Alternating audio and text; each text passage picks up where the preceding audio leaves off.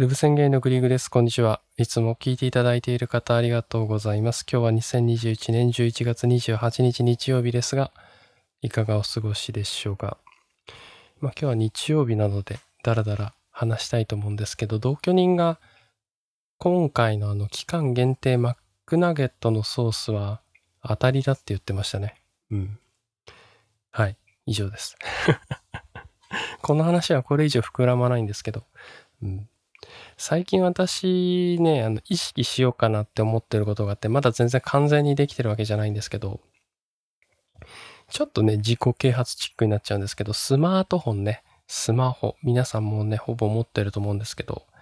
ながらスマホみたいなのをね、やめようかなと思って。うーん、なんかこう、例えば目的があってスマートフォンでなんか調べ物をするとか、なんかこうメモするとか、そういう行為はいいと思うんですよ。そうじゃなくって、なんかそういうことをしている以外の空き時間に、こうニュースなんかあるかなとか、見たりとか、なんかなんていうの、ゴールがない作業というか、まあ要は暇つぶしですよね。うん。ゲームとかも別にいいと思うんですよ。ゲームやろうと思ってゲームしてるから。問題なのは、なんか自分の意思じゃなくて、もう手癖で動いてる時があるんですね。私の場合ですけどね。私の場合はなんかニュースとか、なんか、そのウェブページバーって出るじゃないですか。で、あれってなんか最近はなんかカスタマイズされて出てくるじゃないですか。自分の検索履歴とか。あの辺をこう、もうね、気づいたらね、もう、自分の意思に反してね、手癖でやってるんですよね。最近もういろんなジェスチャーがいろいろこうね、実装されて便利になってるので、なんかほんと頭使ってないぐらいの勢いでニュースサイト見てたりとか、ネットサーフィンとかしてるっていうことがあってね。うん。この時間をちょっとやめようかな。この時間の代わりに、あの、なんか別のこと。自分の意思で本を読むとか、なんか映画を一本見るとか、お掃除するとか、散歩するとか、まあそういう風なね、感じに変換していこうっていうね、活動を今しております。今ね、こう、ちょっと強制的に意識的にそういうことをやめてみたんですけど、あの、そうするとね、結構暇なんだなと思いました。なんか、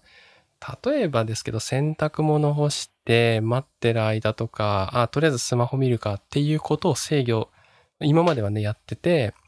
で、こう、なんかスマホガチャガチャが、な、なんか、なんかいじってるってことですよ。ほんとなんか、あの、終わった後何してたか覚えてないぐらいの、そういうことをしてたんですけど、それを、えー、禁止にすると、どうしようかなってなるんですよ。まず。あ、な、何やろっかな、みたいな。スマホがダメなら、じゃあ本読むかとか、あの、ちょっとなんか部屋が若干気になるからこの辺片付けるかとか、そういう風にね、持ってけそうな感じがしてます。まだね、ちょっと苦しいですけどね。なんかやっぱスマホってちょっと依存症というかね、軽いそういうのはあるんだろうなっていう。うん、そういう、こう無意識のスマホ操作をね、あのー、減らそう作戦をやっており、おるところです。まあ、いつまで続くかわかんないですけどね。はい。便利になって、反面なんかそういったところはね、自分でより制御していかなきゃいけないかなっていう、そんな感じでございます。ということで今日は何の話ですか？今日は雑談でした。それではまた明日。バイバイ。ループ宣言のグリグです。こんにちは。いつも聞いていただいている方ありがとうございます。今日はにせんにじゅういちねんじゅういちがつにじゅうくにち月曜日ですが、いかがお過ごしでしょうか。あの、今日はね、ちょっと変わったテーマでお話ししたいと思うんですけど、同居人と喧嘩しなかった話をね、しようかなと思います。いつもね、よく喧嘩してるんですけどもね、喧嘩のパターンってね、最近だいたい決まっていまして、どういう感じかっていうと、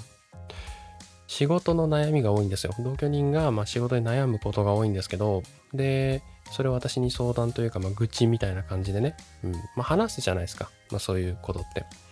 で、私はね、あの、毎回その解決案を提案するんですよ。うん、で、いやいや、お前は分かってないって言われてね。こっちとしてはね、提案してるのに何事だってことで、毎回喧嘩するわけですけども。そういうパターンがね、最近はね、よく見られた傾向なんですよ。うん。で、これはね、予兆があってちゃんと。事前にね、あの帰ってくる前とかに今日はこんな嫌なことがあったっていうのが ライン で来るわけですよ。うん、そしたら私はこう構えちゃうんですけど、いや今日も喧嘩するのかなみたいな、そんなね、あの予感がするわけですよ。うん、あ今日もその多分愚痴が愚痴があるんだろうなみたいな、うん、言いたいことがあるんだろうなって思うわけですよ。ただもうここはね、分かってても回避不可避だったんですよね。喧嘩回避不可避だったんですけど、あの最近私ですね、あの話は変わってね、あのよく本を読むようになったんですよ。っていうのも、あのスマホをよくね触ってたんですよ。まあ、み皆さんもね経験あると思うんですけど、なんか意味ないけどそのスマホを触っちゃうみたいな、うん、そこをどうしても直したいなと思って、私スマホを触る代わりに Kindle Paperwhite を触ることにしたんですよ。で Kindle Paperwhite ってね、何にもできないの。あのまあ、ポンコツではあるんですよ、 シーピーユー が。うん、平たく言うとね、もう本しか読むことができないんですよ、基本的に。なんで本を読む習慣が結構ついたわけなんですけど、今強制的にね。そこでね、あの私最近養老たけしさんのシリーズ読んでるんですけど、養老たけしさん曰くね、あの悩みに対してこう解決案を提示するのはダメだって書いてあったんですよ。うん、あの理由もずらーっと書いてあったんですけど、大体忘れました、読んだ本。うん、まああの基本的にその人が悩んでる時ってその人しか解決できないから、もう話を聞く聞くっていうのがね大事。うんまあ、とにかく聞くっていう、うんまあ、そんなことが書いてあって、今回この養老さんに従ってやってみようと思ったわけですよ。うん、でまあ案の定ね、まあ、同居人がこう、まあ、悩みをこう打ち上げてくるわけですよ。こういうことがあってこういうことがあってこういうことがあってね。でもこうなんか自分はこう思ってたんだけど、こう上司がこうだよみたいな、なるほどなるほどみたいな、うん、もうとにかく何も意見しなかったんですよ。聞きにもう徹底しました。もうとにかく話を聞きました。なるほど、そうなんだね。そうなんだね。みたいな。あの、ところがね、そうしてたらね、あの、バレましてすぐ。まあ、様子がおかしいと。すぐ。どうしたのって。うん。今日は意見しないね。みたいに言ってくるわけですよ。うん。今日話聞いてくれるじゃないみたいな。なぜかちょっとマウンド取られたんですけど、どうしたのって言われて。あの、全部今までの話をね、したんですよ。養老さんを読みまして、みたいな。養老さんがこういうこと言ってたから、それをやってみました、みたいな。そんな話をしたらね、あのー、なんか機嫌が良くなりまして、同居人の。ああ、そうなんだ、みたいな。そっからね、あのー、なんと喧嘩全くせずにね、あの、そこで、なんていうんですか、悩み解決じゃないですけど、あのー、もうなんかその愚痴を言わなくなったんですよね。うん。養老さんがこういうこと言ってたよ、みたいな。結局自分で解決するしかなくて、あの、あの話を聞く方は、あの話を聞く、ん話を聞いてる方は解決案を提示せずに話を聞いてあげるしかないんだってっつったら、なんか納得されたようで、え一切その後で愚痴をね言わなかったんですよ。うん、これがねすごいなと思って、喧嘩もう今までだと絶対喧嘩してたんですけど、喧嘩せずにね、あの平和に過ごすことがねできたという、まあ、そういうお話ですね。はい、えー、ということで今日は喧嘩を未然に防げたお話でございました。それではまた明日。バイバーイ。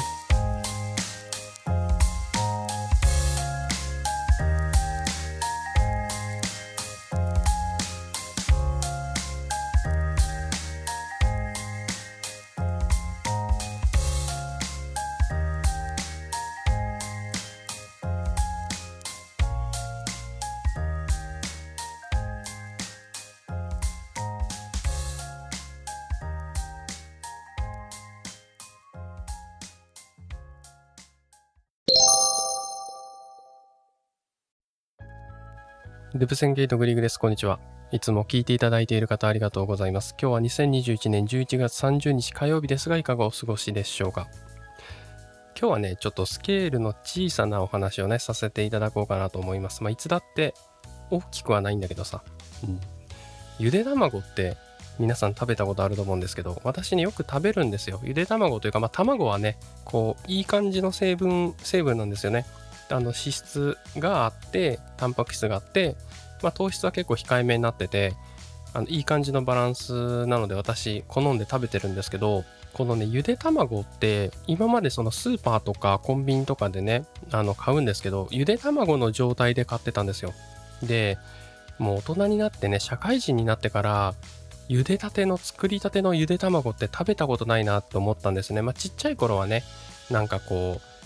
一つなんかをお母さんが作ったのをこう一つ食べてみたいなのをやってたような記憶があったんですけど、大人になってからね、本当にこうすぐ剥いてそのままもうあったかい状態でね食べるっていうのをね経験してないなって思ったのでね、やってみたんですよね。ちょっと高めのね卵を買って、あのじゅうパックいくらとかで安く売ってるのじゃなくて、ちょっとちっちゃいんだけど高いみたいなちょっと高級な卵を買ってゆで卵をゆでたらね、どうなるのかなと思ってやって参ったんですけど、これね、あのそもそもあやろうと思ったんですけど、あのどんだけ茹でたらいいのか分かんなかったんですよ。だから調べて、こう茹で時間によってね全然違うわけですよね。黄身の固まり方とかね。なんでそこでこう一覧みたいにしてくれてるサイトがあったので、私はねはっぷんがちょうどいいかなと思ってはっぷんねやってみたんですよ。ちょっとあの家庭の事情というか家の事情でキッチンが私封鎖されてるので、あのリビングでねあのやったんですけども、すごいまずねいいですね。いいというのはめちゃくちゃ癒されるんですよ。その鍋みたいに囲った感じで卵をねゆで卵を作ったんですけど、家の中がまずその蒸気がすごい出るので加湿器になりました。すごいね家の中が加湿されたなっていうのがあるのと、この寒いね今冬寒い時期にこうポコポコポコポコこう沸騰しているね水を見るとめちゃくちゃ癒されますね。そこでこうあの沸騰している水の中に卵をこうそーっと入れるわけですよ。そーっと入れてね、そのこう卵がね勝手に中で動くわけですよ。ゴロゴロゴロゴロ、その沸騰してるからね動きまくる、その様を見てるのがねめちゃくちゃ癒されましたね。うん、ではっぷんずっと眺めてて、ちょっとこうたまに触ったりしてボコボコボコボコってなって、はっぷん経ったら揚げて、であの茹でたてでさらにそれで冷やすんですよ。なんかサウナみたいだなって私思ったんですけど、あの急冷しますね。急冷すると剥きやすくなるっていうんで、あのすぐにね流しのところに行って水をぶっかけてやると、もうすごい気持ちいいぐらいねあの卵の皮って剥けるんですけど、それでつるんとなったやつねすぐ食べたんですけど、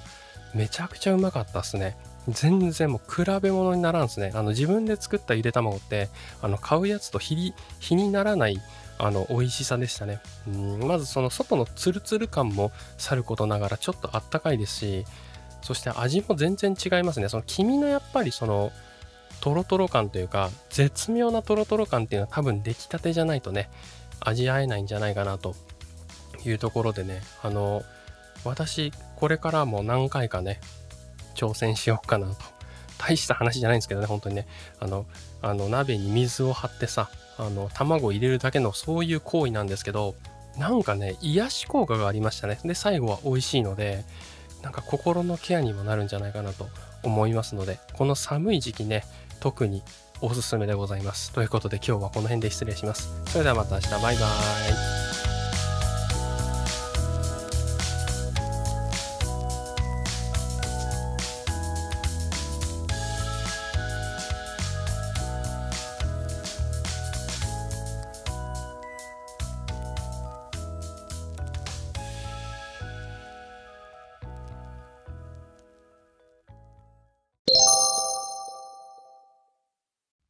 ウェブ宣言のグリグです。こんにちは。いつも聞いていただいている方ありがとうございます。今日はにせんにじゅういちねんじゅうにがつついたち水曜日ですが、いかがお過ごしでしょうか。もうじゅうにがつですね。うん、じゅうにがつですけどまだあったかいですね。今日はあの窓を開けるとねほんと気持ちがいいって感じですけども、うん、今日のテーマなんですけど、あのお部屋の香りね皆さんねどうされてますかっていう、まあそんな話をねしようかなと思うんですけど、私のお家基本的に 何, 何かしらなんかやってるんですよ。うん、でいろいろね過去には試したことがあるんですけど、あの一つはお香タイプですよね。要は火を灯してとか、あのキャンドルとかのやつもありますけど、火を使ってねやるタイプがありますけど、あれはすごい匂いがこう何て言うんですか、瞬間的に充満してメリットが大きいんですけど、私あの、まあ、これもだいぶ昔の話になるんですけど、じゅうねんまえぐらいにですねあのタバコを吸ってたんですね。まだその時はタバコを吸ってて、もう禁煙したんですけど、まあ、タバコを吸ってまして、あのちょっとね、不始末というか、火の不始末がありましてね、ちょっともくもくもくみたいなあのことがあったんですよ。家でバケツをこうちゃんとやって管理して、そこに捨ててたんですけどね、こう消し漏れというかね、こうぐりぐりぐりやり、やり不足というか、まあそういうことがありましてね、私家であの火を使うの厳禁となったんですね。うん、まあそれを守ってるんですけども、ちなみに鍋とかね、私家でやるときも アイエイチ のね、火が存在しないというか、まあ電気であのやるやつをね、常に使っています。それしか私使うことができない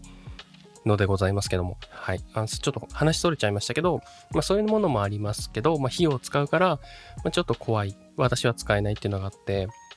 であとはアロマというか、そのアロマオイルみたいなのをこう、何て言うんですかね、温めてこうふわーってやるやつもありますよね。あれも結構匂い強いんですけど、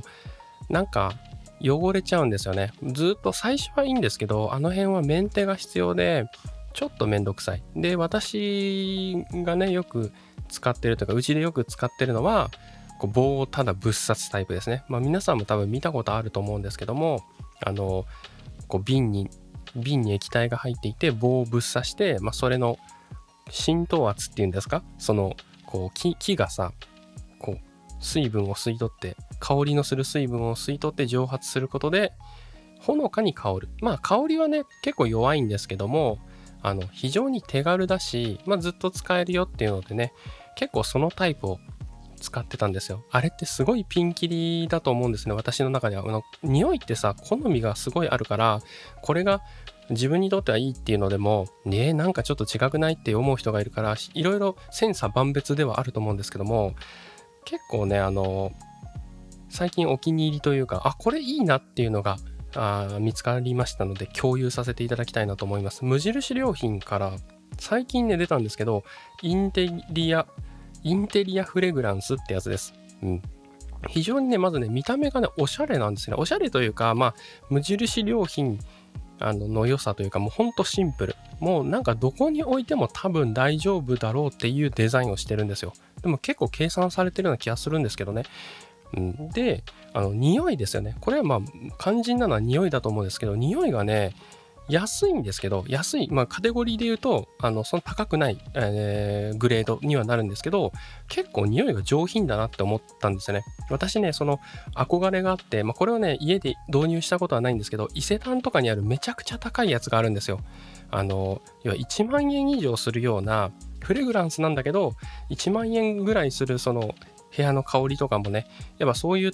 なんか百貨店行くとあるわけですよ。まあ、そういうのねはさすがにいい匂いがするんですよ。まあ、これすごいいいなと思うんですけど、部屋の香りにいちまんえん以上ちょっと出せないなみたいな、毎回このあの憧れだけで終わってたんですけど、まあそれと同じってはもちろんいかないんですけど、なんかそれに寄せた感じ、なんかすごい高級感をね感じられて、あのこれいいなと思って今はね使っております。なんかいろいろ試したんですけど、まあどれもいい匂いがしたので、今はグリーンってやつをね、なんかベーシックなやつをね試していて、うん、これがいいなっていう、今日はそんだけの話でございました。もしね興味があれば、まああのね使ってない方もね、あのー、全くね匂いとかねそういうの置かないよって人もね、あの置いてみるともしかしたらいい影響があるかもしれませんので、試してみてはいかがでしょうか。今日はそんなところで終わりたいと思います。それではまた明日。バイバーイ。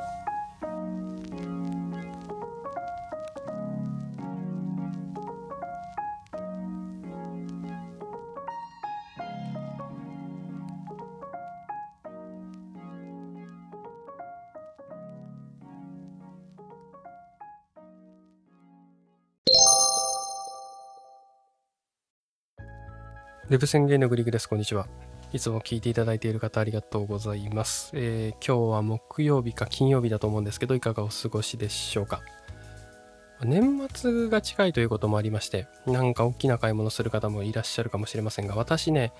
まあ、買わないだろうけど、興味がある大物家電っていうのが何個かありますので、ご紹介したいと思います。よろしくお願いします。まずね、一つ目はね、テレビですね。テレビ、まあ、買い替えってことになるんですけど、なんでテレビ買い替えたいかと言いますとですね、あのなんか壊れそうなんですよ。うん、なんか後ろのバックライトがですね、たまにチカチカするんですよね。まあ本当にたまになので気になるレベルではないんですけど、いつかこういつか壊れてしまうんじゃないかってオーラを放ち始めているっていうところでね、変えようかななんて思っているところでございます。今はね、あの今テレビを買うとなったら、あの選択肢としてはですね、液晶テレビか既存の液晶テレビか有機 イーエル っていう、まあ、に択だそうですね。ちょっと調べたんですけど、今までの液晶テレビは普通の液晶テレビ、まあ、大体じゅうまんぐらいでしょうか。もうちょっとするかもしれませんね。ものによってはね、サイズによってもですけど。で、高級グレードとして有機 イーエル っていうのが出てきてるみたいですね。これが、まあ、スマホとかではね、有機 イーエル 使ってるのありますけども、色が鮮やかだったりとかする。その代わり高いっていう感じですよね。うん。まあ、この辺の選択肢があるんだなっていうところですね。うん。まあ、これが一つ目ですね。まあ、なかなかそんなね、パンパン買えるもんではないので、うん、どの辺のね、グレードにするかとか、どの辺までねお金を出すかっていうのは結構悩みどころではございますが、多分買わないと思います。そこまでテレビをね最近見ないっていうのと、うんあの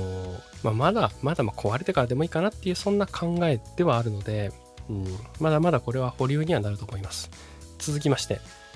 ふたつめなんですけど、興味がある家電、あの空気清浄機ですね。空気清浄機ってもともと使ってたんですけど、なんかメンテが大変じゃないですか。とにかくまあそのものによるんだと思うんですけど、なんかあんまり高いのは買わなかったんですね、当時も。でこうずっとほったらかしにしてるとね、ものすごいことになるんですよね。まあほっといたことがある人ならわかるんですけど、もうありとあらゆる穴にホコリが詰まりまくっている。うん、もう空気空気絶対清浄してないんですよ。空気なんかホコリを製造してる感じなのね、見た目が。でまあ、捨てたんですけど、そのまま、はいまあ、そういうのもあってね、あのあんまり信頼してないんですけど、なんか、まあ、この昨今ね、またねちょっとそういうのに興味が出ちゃわざるを得ないというか、うん、なんかやっぱ買っといた方がいいのかなっていう、まあ、ある程度次買うんだったらいいやつというかね、なんか自分で掃除できるとかなんかあるじゃないですか。あのフィルター変えなくていい、とにかくメンテがしなくていいやつをね検討しようかななんて思ってますけど、多分買わないです。はい。みっつめなんですけど、まあ、これも絶対買わないとは思うんですけど、興味がある家電としてご紹介させていただくと、あのお掃除ロボです。うん、お掃除ロボ。最近ね、部屋を掃除したのがきっかけにはなるんですけど、障害物が少なくなったんですね。なんで、あのー、お掃除ロボが動けるなっていう、ただそれだけの理由ですね。うんあのそれでちょっと興味があるかな。これもなんかあれですね、ピンキリっすよね。なんかすごいいいやつもあれば、なんか簡単、本当に本当にただ走り回るだけってやつもあれば、なんかこう部屋の形を理解してそれ通りに掃除するとか、すごいグレードがあると思うんですけど、うん、なんかどうせ買うならちゃんとしたやつが欲しいななんて思っていますけども、はいまあ私ほとんど家にいるんでね、自分で掃除すればいいじゃんって思うんですけど、ちょっとロマンですよね。ちょっとどっちかってロマンなので欲しいななんて思っております。はい、ということで、えー、今日はこの辺で失礼します。それではまた明日。バイバーイ。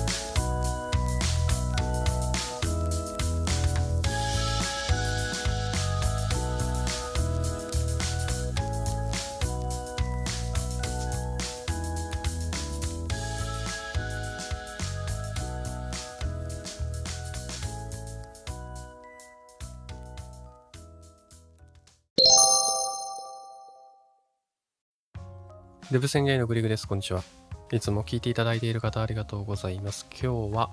木曜日か金曜日だと思うんですけど、いかがお過ごしでしょうか。私ね、あのー、最近悩み、まあ大した、本当にな大した悩みじゃないんですけど、悩みがありましてね、あの、トトノイップスなんですよ。トトノイップスって、用語はね、造語なんですけど、トトノウっていうところとイップスっていうのがね、掛け合わさったことはらしいんですけど、まあサウナの話ですねサウナの話なんですけどね、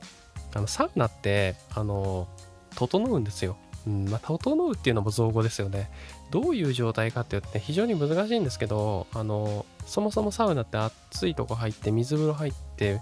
うん、休憩みたいなそういうルーティンをするんですけどね、この休憩の時にね何とも言えない感覚に包まれるのが整うってやつなんですけどね。ここもあれですよね。なんかちゃんと説明できないんですけど、あのふわふわしてこう来るわけですよ。体はこうリラックスしているんですけど、頭はすごく冴えている。なんかね、別の言い方で言うとね、あの瞑想がめちゃくちゃうまくできてるみたいな、そんな感覚らしいですけどね、うん、まあまあなんかちょっとそれ近いなとなんとなく思いましたけど、そういう状態なんですよ。でこれがね、私ね全然来なくなりまして、全然整わない、うん、集中できないんですよ。そのゾーンに入れないんですよ。これなんでかなって思ってるんですけど、時間もしっかり測ってるんですよ。私 G-ショック をねわざわざサウナのために買って時間をきっちり測ってやってるんですけども、どうやらね体が慣れてしまったらしいですね。うん、まあ、最初ねやり始めた時っていうのは当然その暑いところって経験したことがない危機的な状況ですよね。で水風呂もすごい危機的な状態で、体でいうとね交感神経がめちゃくちゃ高まるわけなんですけど、そこから一気にクールダウンすることによって、まあ、そういうなんかよくわかんないけど整うっていう現象が発生するんですけど、いきなりいい加減になっちゃいましたけど説明が、うん、だけどその追い込めてないというか、あのー、もうサウナ自体に慣れてしまってるんではないかっていうところなんですね、私のその推測なんですけどね、これは。うん、確かに今までよりもこうなんか不快感というかね、結構つら辛かったりはするわけですよ。サウナ暑いから辛いなっていうのもあったんですけど、最近はねなんか別にぼーっとぼーっとしてたら大体じゅっぷん過ぎちゃうわけですけど、だからそこがねもうリラックスできちゃってるっていうのは、逆にその交感神経というか体をこう追い込めてないっていうところがあって、ここをね工夫していかないとそのまた整うことができないんじゃないかなと、えー、そういうふうにね懸念をしております。まあ、かといってなんか負荷をこう上げたりとか、なんかむちゃくちゃ長く入ったりとかむちゃくちゃ長く水風呂入るっていうのは体に良くないと思うので、ここをねちょっとあの打開しようかなと今奮闘しているところでございます。ネットで調べるとね結構同じような人がいたりして、あのやっぱみんな皆さん悩んでるんだなっていう私ね始めたばっかりの初心者なんですけど、ちょっと行き過ぎて、多分通い過ぎというか、うん、あの回数こなしすぎてですね、まだいきなり壁が来てしまったなという、そんなところでございます。うん、やっぱね整わないとね楽しくないというか、やった感がなくってうーんって感じなんですよね。満足感が全然得られないので、ちょっとここはねあのいろいろ試行錯誤しようかなと考えております。はい、今日はこんなところで失礼します。それではまた明日、バイバーイ。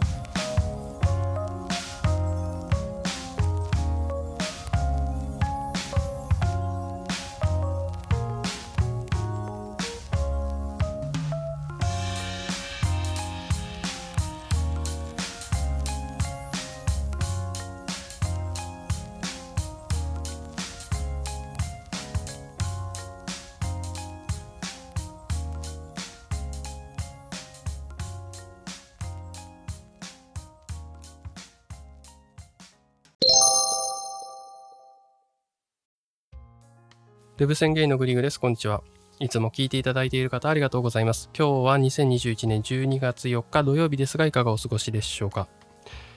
えー、今日はねあの土曜日なのでメモ書きを読まさせていただきたいと思います。えー、スタイフアップでフォレスト、スマホのこのみっつでお話ししようと思います。よろしくお願いします。まずねスタイフアップでなんですけど、まあアップデートは来てましたけどバグフィックスだけでしたね。何の不具合があったのかわからないですけども、